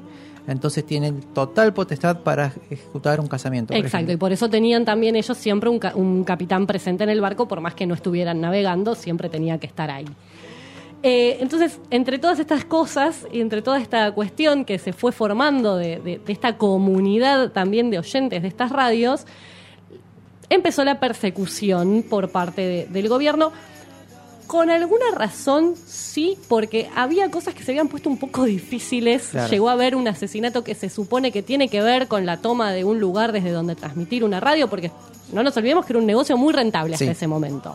Cuando se empieza a mover mucha se plata. empieza a mover es- mucha plata, exacto. Entonces, justamente lo primero que hicieron fue como desempolvar una ley que tenían del 49, que lo que hizo fue que se tengan que empezar a correr, a ir más lejos, pero aún así no terminaban de, de irse las radios, seguían funcionando. Entonces terminaron pasando una ley que quedó aprobada, que era la Marine Broadcasting Offenser Act, que sería como la ley de los que ofenden la transmisión marítima, en donde decían que no se podía transmitir, que estas transmisiones eran ilegales porque podían interferir con transmisiones de otros barcos, Sí, etcétera. de seguridad, De- ta. bla, bla, bla. Y lo que establecía, y lo que volvía ilegal y lo que hizo que justamente las radios no pudieran seguir, era que volvía ilegal para cualquier ciudadano británico brindar comida, música, combustible, agua o dinero de publicidad a radios piratas. Entonces Lo ahí cercaron. se acababa el negocio, porque no solo no podían recuperar, no podían eh, llenar el, el barco de las cosas que necesitaban, sino que no podían recibir ganancias por parte de Gran Bretaña. Famoso bloqueo. Es un bloqueo, básicamente exacto. Lo que les hicieron fue un bloqueo a las estaciones. La ley pasa y a partir de agosto iba a empezar a tener vigencia. Por eso también muchas de las radios, e incluidos algunos representantes del gobierno que estaban a favor de las radios, eh, hicieron campaña para la liberación. Tenemos uno de los jingles de campaña. Radio Caroline stands firmly behind the Manx Parliament and people in their fight. We have always warned that much more than free radio was at issue in this squalid bill. It strikes at the fundamental freedoms for which so many people died only 25 years ago in the greatest war the world has ever seen. It has now taken the guts of 50,000 Manxmen and the determination of their parliament not to be walked over to prove that dictators, whatever the color of the raincoat, cannot expect to run forever. Con toda, acusándolos de dictadores, trayendo la memoria de la guerra, De la guerra, todo, libertad y todo, todo, todo. Hicieron mucha campaña, pero la realidad es que a partir del 14 de agosto del 67 era el último día en el que podían transmitir, porque a partir de las 0 horas del 15 entraba en vigencia y ellos se volvían justamente una transmisión totalmente ilegal. Ilegal. Eh, muchas de las radios, como Radio London, Radio 270, Scotland y demás, no pudieron continuar. Radio Caroline decidió seguir y dijo, vamos a ser ilegales y no nos importa. Y tenemos un pedacito de la transmisión de me- casi medianoche de ese 14 de agosto. The catalogue. Let's have a cup of tea. Let's say a couple of thank yous now. Uh, Robbie and myself would like to thank our leader, Mr. Ronan O'Reilly, and Mr. Philip Solomon, all who work for Radio Caroline to make it possible for us to sit here and speak to you now. Also to thank the many, many people who have been with Caroline since that Easter Sunday, way back in 1964. And we are still here because you have given us such tremendous support. And we want to say thank you. And we know, naturally enough, we're going to have your support for a long, long time to come. And that's why we're going to fuck it to you. I think you ought to be a politician. You're very good at speeches. You really are. You're too much. Have another beer. Y ahí están ya, ¿viste? Estaban brindando, estaban re cualquiera. Pero básicamente lo que dice es, sabemos que tenemos su apoyo desde esa Pascua del 64 y sabemos que lo vamos a tener de acá en adelante, así que vamos a seguir. Y la radio Caroline siguió bastante tiempo, después terminó teniendo que, que parar. En los 70 volvió, tiene una historia muy turbulenta y sigue hasta el día de hoy, ya como, bueno. como una transmisión normal, pero que se puede escuchar por internet. Eh, me parecía muy interesante la, la historia de esta radio en particular, pero también hay otra que voy a contar muy brevemente porque me parece muy bizarro lo que pasó después, que es la radio Essex. La radio Essex es una radio también así pirata que fue construida no en un barco, o sea, no, no transmitía desde un barco, sino desde un fuerte. Eran unos fuertes que había construido el gobierno inglés en la guerra, en la Segunda Guerra Mundial para eh, evitar ataques aéreos de mm, Alemania y que quedaron en desuso y que estaban justamente mucho más de tres millas de la costa, porque eran para poder prevenirlos Claro. a tiempo. Eh, y un tipo, un tipo agarró uno de esos fuertes para hacer justamente esta radio Essex, más desde un lugar de lo que era la cuestión del negocio, no tanto porque le copara la radio. Entonces fue uno de los que desistió cuando vino la ley, pero se había copado tanto con ese lugar y demás, y, había peleado incluso con bombas molotovs para que no se lo tomen, le copó tanto eso, que Roy Bates se llamaba este señor, que cuando terminó teniendo que, soltar, digamos, el negocio de la radio, eh, dijo, puedo llegar a hacer otra cosa con este espacio, y el 2 de septiembre del 67 hizo una bandera en ese fuerte y proclamó a ese fuerte el Principado Independiente de Sealand. Y hoy en día sigue siendo una micronación. Qué Así que el chabón se hizo su propio país. Aplausos, por favor. Es una maravilla. No podía no contar esa parte. El famoso qué bien que le hiciste. Qué bien que la hiciste. Así que bueno, esa es la historia de las radios piratas. Nancy, qué decir, la verdad, una maravilla, me encantó. Ya dijiste la película, la película súper recomendado para que la vean, es muy divertida. Es muy linda, muy divertida y tiene un montón de estas cosas que pasaron en Sí. Caroline como un casamiento a bordo. Van a ver muchas cositas, como por ejemplo que en esa época el, el VJ justamente ponía música él mismo, agarraba el disco, lo Claro. ponía en el tocadisco, ponía play y largaba el- el- la canción. Bueno, queridos oyentes, queridas oyentes, gracias por acompañarnos, por escucharnos. Nos encontramos el viernes que viene a las 2 de la tarde. Así es. Si todo sale bien, Claro que sí. Eh, tenemos especial latinoamericano. Ay, estoy muy vamos a estar como locos. Así que bueno, los esperamos el viernes que viene. Gracias por acompañarnos. Gracias, Nancy. Por favor. Gracias, querido operador. Y gracias a Punto Cero y a nuestra querida repetidora Red Usonia. Cuídense, cuiden al que tienen al lado y siempre vean el lado más brillante de la vida. ¡Chao!